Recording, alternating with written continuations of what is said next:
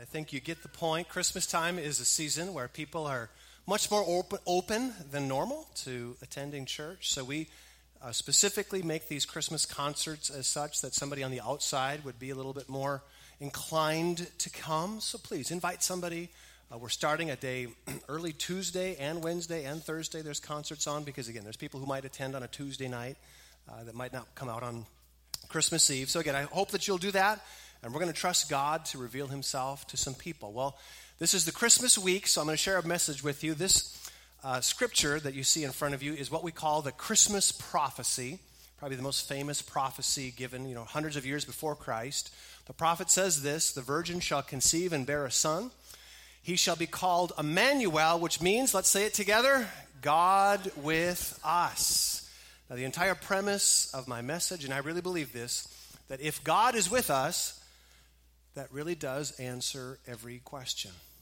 It really does. It really does ultimately solve every problem. Doesn't mean our life is going to be perfect, but it does mean, which the Bible tells us, that God is going to work all things together for our good. So, God with us, that is our hope, that is our confidence. We're going to look at a person who undeniably God was with start here with Mary. Gabriel is appearing to her. We know the story. Gabriel's an angel appearing to Mary to let her know that she's going to give birth to Christ, the Messiah. Gabriel appeared to her and said, Greetings. Everybody say this. Say, favored woman. Favored. Isn't, isn't that, you know, we all think of certain people that they were favored. And without question, Mary's favored, undeniably. But usually we don't think of ourselves as favored. You know, Mary is, maybe Abraham, Isaac, but are we favored? Greetings, favored woman. And there we see it. The Lord is with you. I'll say it again. When God is with you, He's working things together for our good. That's what gives us peace. That's the reason we're going to have an awesome Christmas and a blessed new year, is because God is with us, right? Here, let's do this. Let's track through Mary's life somebody who undeniably the Lord is with, and just simply uh, put her experiences in a couple of categories because we would assume that if God is with you, pretty much everything is going to fit into this first category, and that is the. What, can you read that from there? That is the. Everybody say awesome. awesome. If God is with us, everything is going to fit into the awesome category. Now, we'll, there probably will be nothing that fits over here, but just in case, we're going to create another category that sometimes we have um, because we're not favored. All right, can you read that? What's that? Bummer. Everybody say bummer. Do I need to define bummer for you, or do we already understand bummer? Tom just corrected me. He said it's, he said it's bummer. Forgive me for saying bummer. Bummer. All right. We understand bummer, right? All right, let's just track through her life. Somebody who God is with and see which, and I'll, you're, you're going to have to help me. You're going to have to vote on some of these because some of these are kind of on the fence. But how about, let's start right here. The very first experience, an angel appears to you, announces to you that you're going to give birth to the Savior of the world. Which category does that fit into? Awesome. Of course, it's awesome. And of course, life is always awesome when the Lord is with you. All right, where does it go from here? Where does the story go? Well, the angel appears to her, and uh, obviously she is a virgin, and the angel tells her the Holy Spirit is going to conceive this child and that's all good news. And then you get the wonderful privilege of informing your fiance, whom you've been slapping his hands a couple times, to have him to wait. You, you get the privilege of informing him this good news. Joseph, her fiance, was a good man, did not want to disgrace her publicly. He decided to break the engagement quietly. When your fiance finds out, ladies, you help me vote, just women on this one. When you have to inform your fiance that you're pregnant, it's not him, is that awesome or a bummer? That's bummer? You sure? I mean, you know, this kind of because I mean, ultimately, God, I mean, the angel appears to, gives Joseph a dream to explain the story, and you know, he comes around. So maybe it's not too bad, but still, one more time, ladies, is, that, is this awesome or a bummer? Bummer. All right. She's, gosh, I didn't think we were going to have anything over in the bummer category because, for heaven's sakes. God is with her. She's the favorite one. All right, where do we go from here? If you guys remember the story, the angel not only told her about her baby, if you remember the story, the angel told her that her cousin, Elizabeth, who was much older than her, was also going to have a child who became John the Baptist. And Mary gets to go and spend three months. She's with Elizabeth you know, upon this news. You know, they didn't have email, so she, Mary didn't even know that Elizabeth was pregnant. She just finds out from the angel, and she goes and spends three months with her awesome cousin. Let's read it. A few days later, Mary heard to the hill country of Judea, to the town where Zachariah lived. She entered the house and greeted Elizabeth. At the sound of Mary's greeting, Elizabeth's child leaped within her. Elizabeth was filled with the Holy Spirit. Elizabeth speaks by the Holy Spirit. Mary is inspired by the Holy Spirit. And you get to spend three months with your awesome cousin till her baby is born. Which category does that fit in? Oh, that's what we're expecting for favored ones. One awesome experience after another. Now, that doesn't mean that you always want every cousin to spend three months with, but, but three months with Elizabeth is okay, right? All right. So, where do we go from here? Remember, the angel has appeared to Mary, said she's going to conceive, tells her about Elizabeth. What's next? It's time to have this baby, is it not? All right. So, the next event in Mary's life is she gave birth to her firstborn, a son, she wrapped him in cloths and placed him in a manger because there was no guest room available for them. Christmas Day. Now, I have heard sermons. Some preachers, bless their darling heart, you know, it, it's every life is the lens you look through, all right? And I've heard preachers try to make this sound. They really over amplify the fact that this was a barn and it was smelly probably cold. There's no room for them in the inn. Mary's mad at Joseph because he didn't make reservations. He couldn't go on Priceline. What was wrong with him? You know, he didn't make reservations, and you know, there's animals trying to eat out of this manger, and it's all a very awful experience. Really?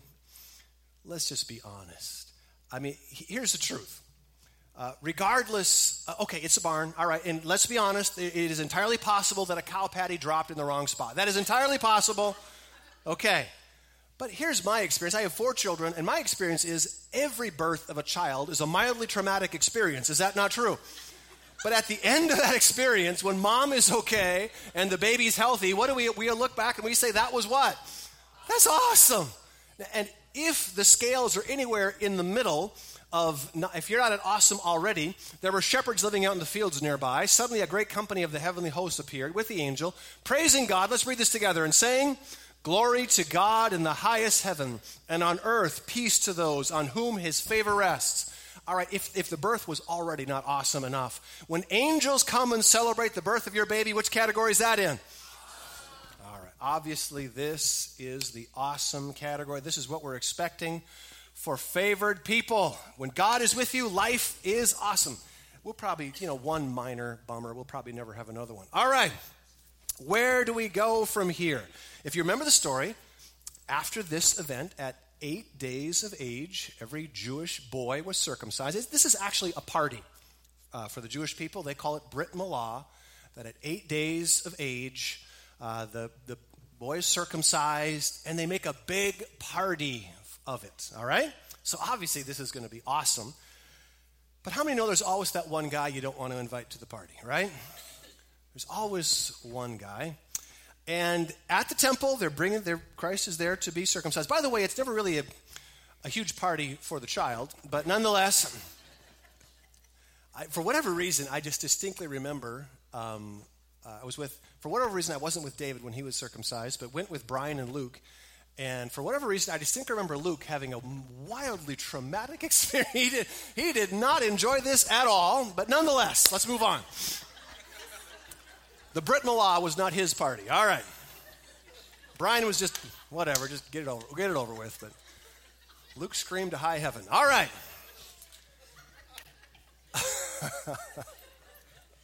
All right. At the party, you guys remember the story? A prophet shows up and crashes their Brit Milah with, these, with this message. Then Simeon, blessed them, he said to Mary, This is the next time she shows up, the baby's mother. The child is destined to cause many in Israel to fall. There's a few more things he says, but not, not, not very much. Then he ends with this And a sword will pierce your very soul. Wow, a, a prophet, somebody that's recognized at the temple as this man speaks for God, and uh, mothers, let me ask you: uh, uh, when you when you hear from somebody that you really trust to be speaking from God that a sword is going to pierce your soul, did they just turn your Brit Milah? Is it still awesome or is it a bummer now? Really? I mean, it's still it's still your boy's party, right? Right? I'll let you vote one more time. Is this is this awesome or is this a bummer? Bummer. All right, we're going to stick with bummer. Gosh, I didn't think we were going to add another one to the bummer category, but yeah, you know, I got to admit that if I were to get that news, well, don't you think you'd be wondering, okay, what is it? What, what, what, what is this sword that's going to pierce my soul? What's going to be so hard? Aren't you like this when somebody has bad news? Especially, you can tell they kind of initiate a conversation and you can tell that they're getting to something, that they have some news, and, and they're kind of you know, beating around the bush. Don't you want to kind of like, okay, okay, what is it? What is it? Get to it. I want to hear, I want to hear the bad news, right? What is it? Well, luckily for Mary, she didn't have to wait uh, very long at this next event, after the wise men were gone, an angel of the Lord appeared to Joseph in a dream. Get up, flee to Egypt with the child and his mother. The angel said, Stay there until I tell you to return, because Herod is going to search for the child to kill him. They had to run, flee for their lives to Egypt, which is a foreign country with a foreign language. The closest thing we could have to this, now, obviously, would be a lot longer trip for us, but what if you found out that because somebody wants to kill your child, you have to get up and leave for Mexico today? Is that good news? All right. So you got to leave for Egypt. Is this awesome or is this a bummer? Hmm. All right, we're tying, we're, we're evening this up here. Evening this up. We've got another bummer going on. All right. Um, but before we move on, we kind of skipped one here. Uh, this news was on the heels of, ever say the wise men? You guys remember that story, right? The wise men showing up. And again, I've heard preachers looking, you know, looking through their negative filter, tried to make the wise men out to sound, you know, out to sound bad, or, are out to sound like they delivered a bummer of a message. Because here's here was the message I heard. You realize that one of the wise men brought myrrh, which was used for embalming. And they made it sound really heavy, like they, they were coming as an omen of Jesus' death. Okay, really? So they made it so, so I'm supposed to believe that one of the wise men was like the undertaker? Is that what I'm supposed to think? Friends, they're about to head to Egypt where myrrh was amazingly valuable. Here's the bottom line, gang. When somebody shows up at your door and drops off some gold, is that awesome or is that a bummer? That's awesome, right? Man, we don't even need to wonder about that one.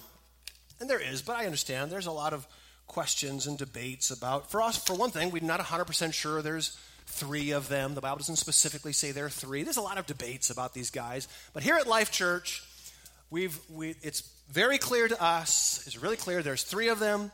They came on camels, they wore nice Christmas sweaters, and they all smoked cigars, right? Some of you are wondering about that last one. I got to admit, the one thing that has surprised me about this weekend is very few people know my song. I thought this is one of those universal Christmas songs that all young boys know. Very few have known this one. We three kings of Orient are smoking on a rubber cigar. It was loaded and exploded. That's why we traveled so far. How many guys know that one? How many know that one? Raise your hand if you know that. Come on, help me out. Raise your hand if you heard that before. Three people in this audience.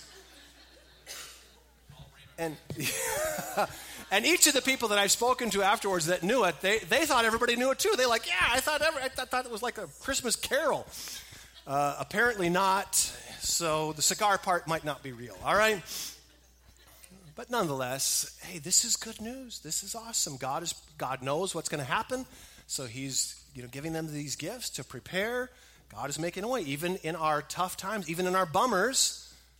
God's making a way. So that's good news, right?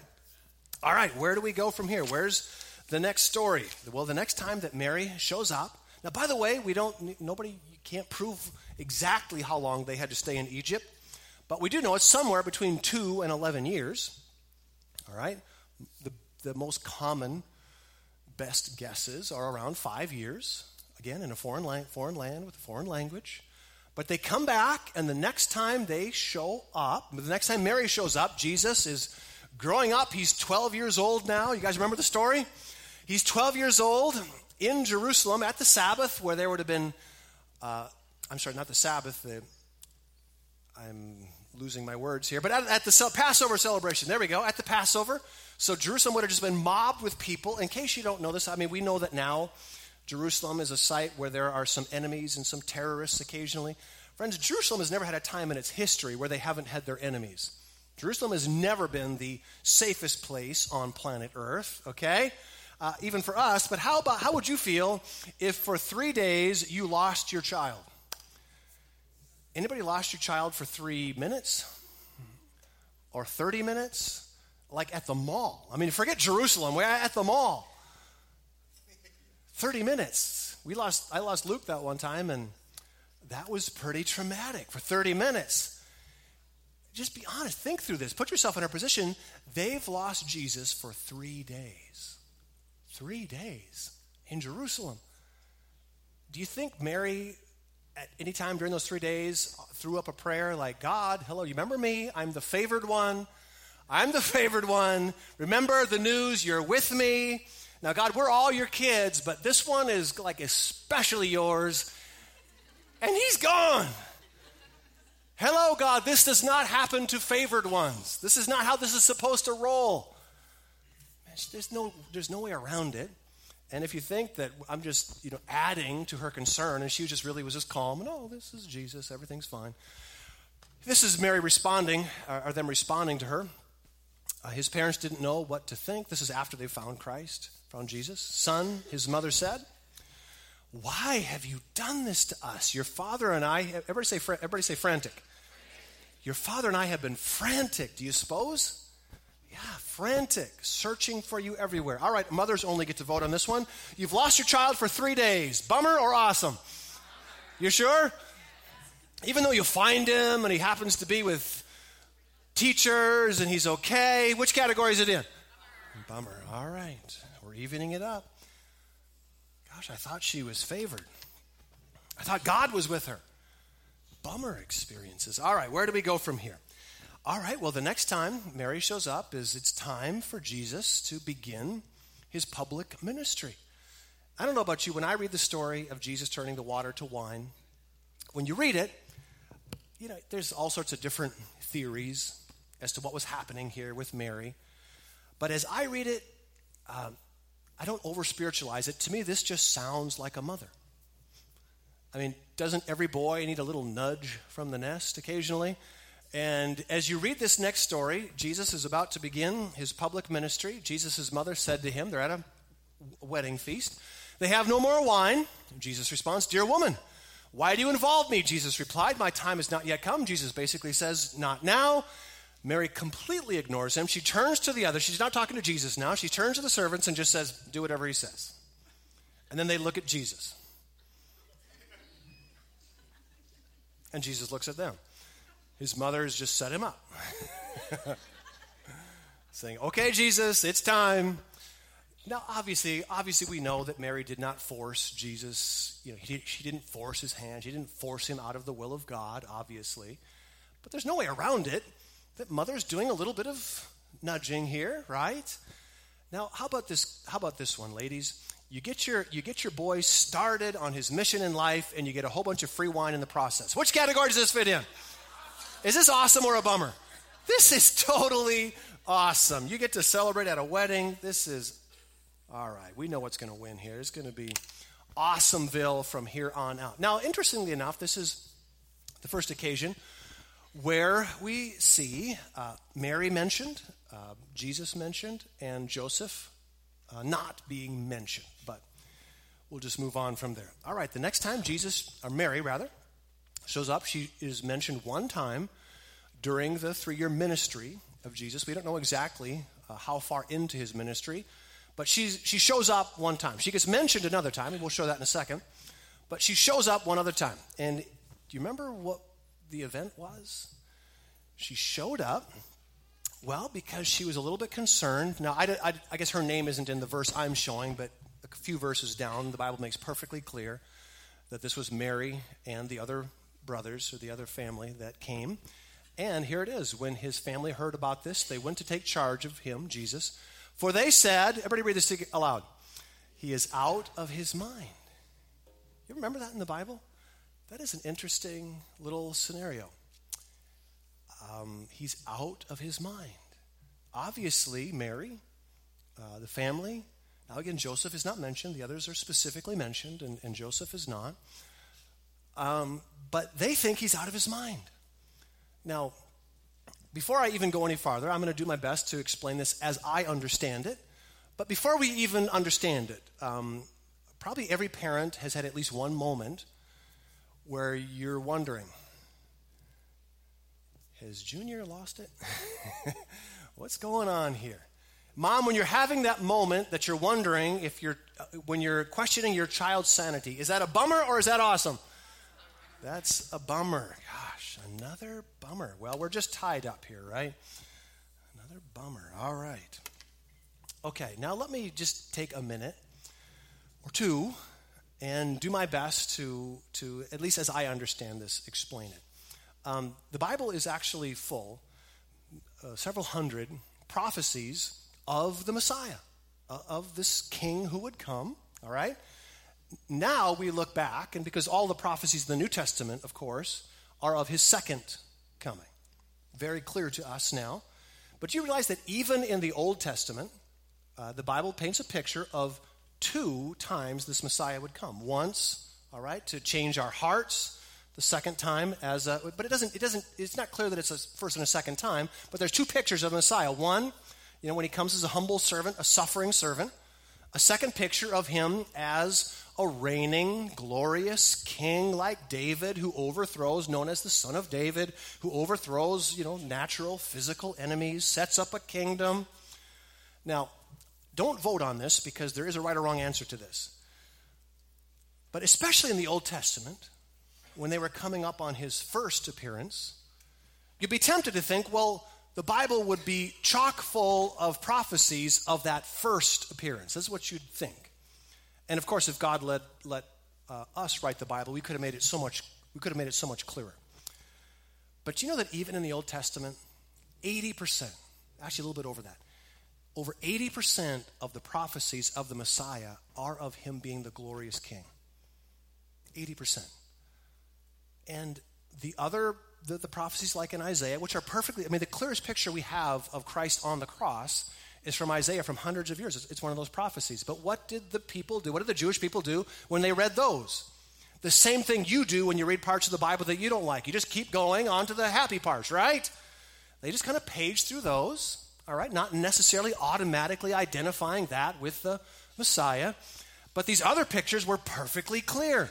He's going to be a king. He's going to overthrow governments. He's going to he's going to set up God's righteous rule on the earth. Which by the way, just in case you don't know this, he's going to do that. He really is. That that day is coming, right? But when you look back at this, and sometimes if you don't get that, you think, you look back at those religious leaders and you think, well, how? Those guys are just a bunch of idiots. You know, why, why didn't they just all fall down at Jesus' feet? Well, they all had grown up with the same, learning the same things. This glorious king is going to come. So, yeah, it didn't quite fit their picture. And I got to be honest, I think Mary had the same understanding. That's all she would have ever been taught, that's all she would have ever been told. Below here, you see, this is a little snippet from when the angel appeared to Mary before Jesus, you know, was ever born, with the angels appearing to Mary to explain to her what's about to happen. This is a little piece of what the angel says to Mary. Speaking of Christ, he will reign over Israel forever. His kingdom will never end. How do you suppose Mary interpreted that? Now we look at that and say, yeah, that's Jesus. Yeah, he, he's reigning over the world. He, he's the Savior of the world. No, we get it. How did Mary interpret? How did Mary think when she read that? He's going to He's going to reign over Israel forever. His kingdom will never end. She put that in the same category of every sermon about the Messiah she had ever heard and thought, yeah, he's going to rule. So it isn't that hard to understand when he went out into his ministry, and even when the, the crowds wanted to, to force him to, to make him their king, he, he, he fled that. Any, anything to do with public reigning, he had nothing to do with. He had come the first time to change our hearts. Yeah, he came to change the world, but the first time he came to give us an opportunity to, to change inside. This, his first advent was all about our hearts, our souls, our, our inner lives, that we would receive him and change him. Yes, he is coming that second time, but I'm just saying all that to say, I don't think Mary was a nut. I think that she just fit, you know, she, she put everything into that category. All right, have we we have already, we've, we've already scored this one, right? All right, I think so. All right, so let's move on from here. The next event, now, this next time that when Mary uh, shows up, she's not actually showing up physically, she's just being mentioned. During the life of Christ, the people are talking about Jesus, and Mary gets mentioned. Now, let me just say this.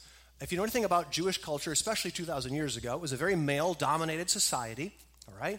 And especially their literature. There's only one possible way for them to be, be saying this when they're referring to Jesus. They're saying, Isn't this the carpenter, talking about Jesus? Isn't this Mary's son? Now, if you remember the last scenario, uh, that was the second time that the family had shown up without Joseph. This one makes it perfectly clear. There's only one possible way they're referring to Jesus as Mary's son and not Joseph's son. Joseph isn't there. That's, that's how it works. He's dead, he's gone. Now, Mary's still relatively young right? And there's just no way around this. Joseph died. He, Joseph did not die an old man, right? Now, how does that fit into our category? How does that fit into our thinking of a favored one? See, so often, well, that doesn't happen to favored ones. Things like that don't happen. When God is with you, everything's awesome. All right, we'll, we'll talk about this a little bit more, but I don't know if I need a whole lot of help voting on this one, um, but uh, your spouse is no longer with you. Is that a bummer or is that awesome? Is that a, not a bummer? In, in a way that. Now, again, how does that fit into our thinking of a favored one? God is with us far too often, I think that we, we, we, take these scriptures, these promises that give us so much confidence that God's going to work all things together for our good. What an amazing promise. And we liken that to a trip on the Polar Express. You guys seen the movie The Polar Express? It is. It's an awesome movie. But we think, well, if God's working everything to our good, that means that, well, just like the Polar Express, there, there's actual peril, you know? I mean, there's, there's dangerous scenes where you're going really fast down a grade or sliding on the ice, but everything always works out. It's always five minutes to midnight. If you remember this scene where the conductor, played by Tom Hanks, is saying, Oh, we're late. It's five minutes to midnight. And the little kid, who's a know it all, says, Hey, what gives? It was five minutes to midnight four minutes ago. I did that pretty good, right?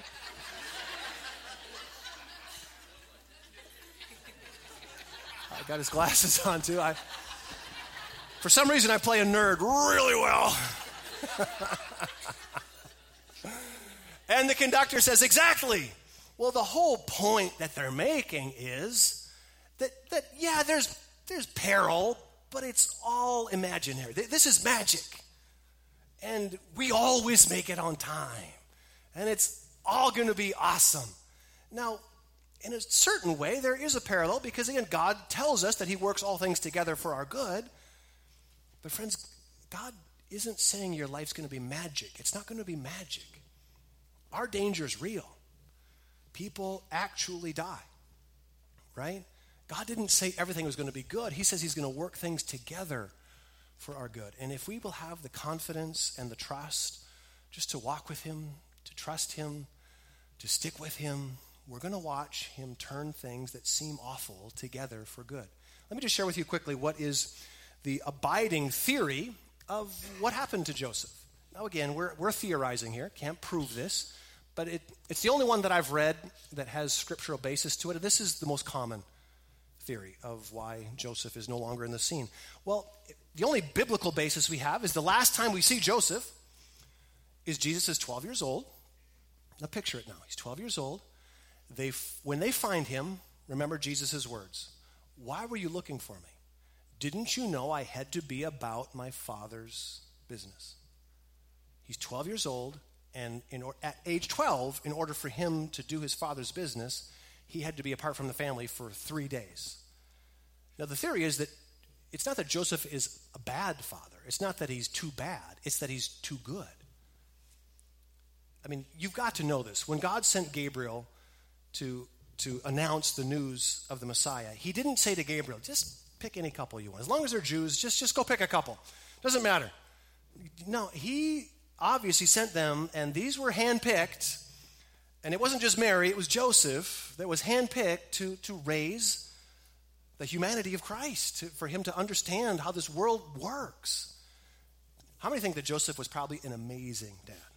Yeah. Well, now all of us need to have, you know, to gain some separation from our parents and to learn to rely on God. That's something that we all do. And in an interesting way, that can actually be even more challenging when your parents are amazing. maybe it's not so hard to separate from your parents if they didn't put a lot of love into you. But if they're full of love, I mean, that's what we need.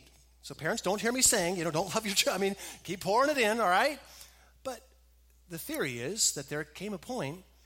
Now, we all need to rely on God, but think about Jesus. In a sense that none of us have to, Jesus had to be in a position of utterly relying on God's voice, on walking with God, heeding Him, fo- following His directions, in a sense that none of us ever will.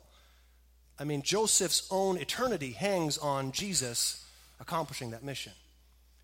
So, what I'm saying is, what appears to be a bad thing, the bottom line is, it was better even for Joseph for him to not be in that picture. And God, at some point, somewhere you know, after that age of 12, takes Joseph home. And it's ultimately better for Joseph. But does it look better? Does it look better to Mary? Does it feel better for Mary that next Christmas? Obviously, she's not calling it Christmas yet when Joseph's not there. No, I don't think so. Did it feel better for Jesus? I don't think so. All right. By the way, have, have we voted this one? Have we put? Have we scored this one? Um, when I ask these things, I actually have lost track. So I, I lose track a lot, but uh, I hide it well. All right. So, at least one thing, when, when things like this happen, I don't know about you, but here's what I tell myself. When, when bad things happen, when I have bummers, especially really bad bummers, here's what I tell myself. Well, okay, that's tough, but at least, whew, that's tough, but at least it can't get any worse. I think we can read. Uh, Mom, I think it just got worse. Can you imagine that? I mean, you, as a mother, now obviously we look back on this and this is our salvation. I mean, He's paying the price for, for our sin. He's taking our punishment, He's taking our place, and so it's a party to us.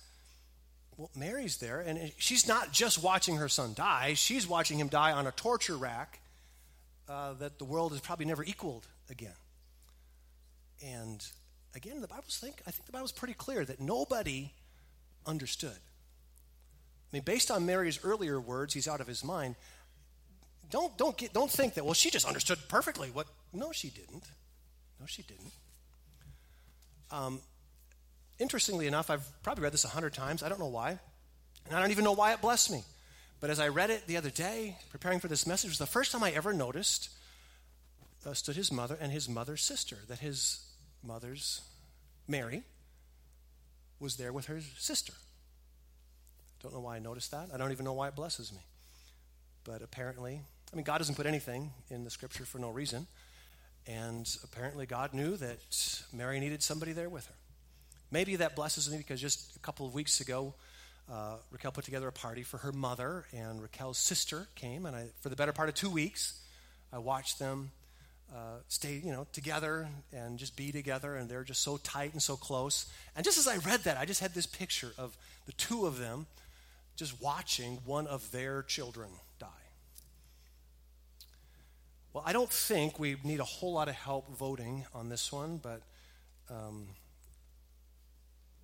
mothers, you're watching your child die. Which category does this fit in? Well, it seems like our bummers are mounting here. And I think you get the point. what is the point? Well, the point is God is with us. The point is we're the favored ones. Remember? We're the favored ones. It's not just Mary. If you're here and, and Christ is real to you, God is real to you, the Bible's perfectly clear. That only happens. Salvation is a gift. Faith is a gift. If you perceive God, it's because He has opened your eyes. You are the favored one. We see him because he's revealed himself, not because we've climbed a ladder and proven our powers. We are the favored ones. And we can't allow ourselves to misinterpret. This might actually be worth writing down. It certainly is worth remembering. Because some life is not a product of your experiences. Life is a product of your interpretation of your experiences. Your end product.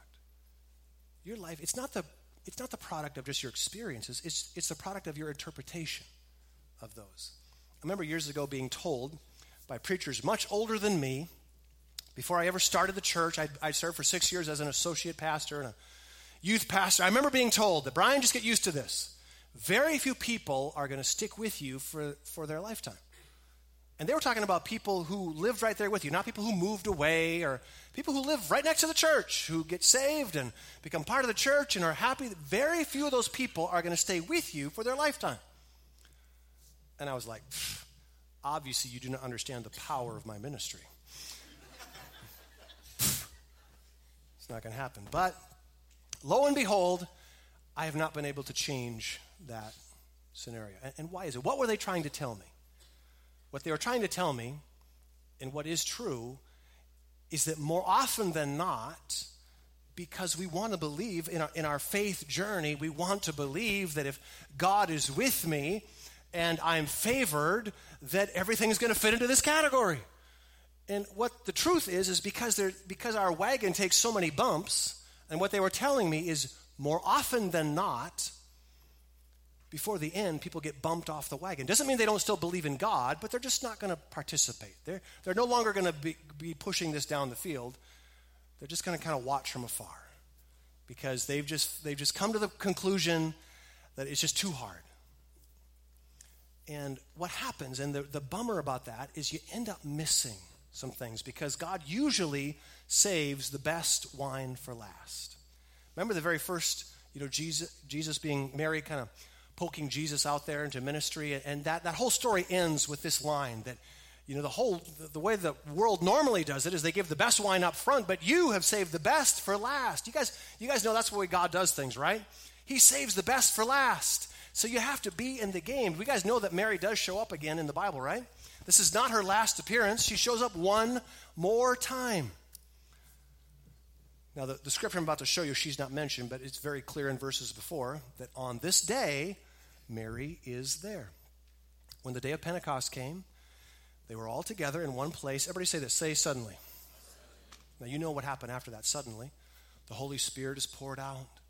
They're filled with the Spirit, speaking in other languages.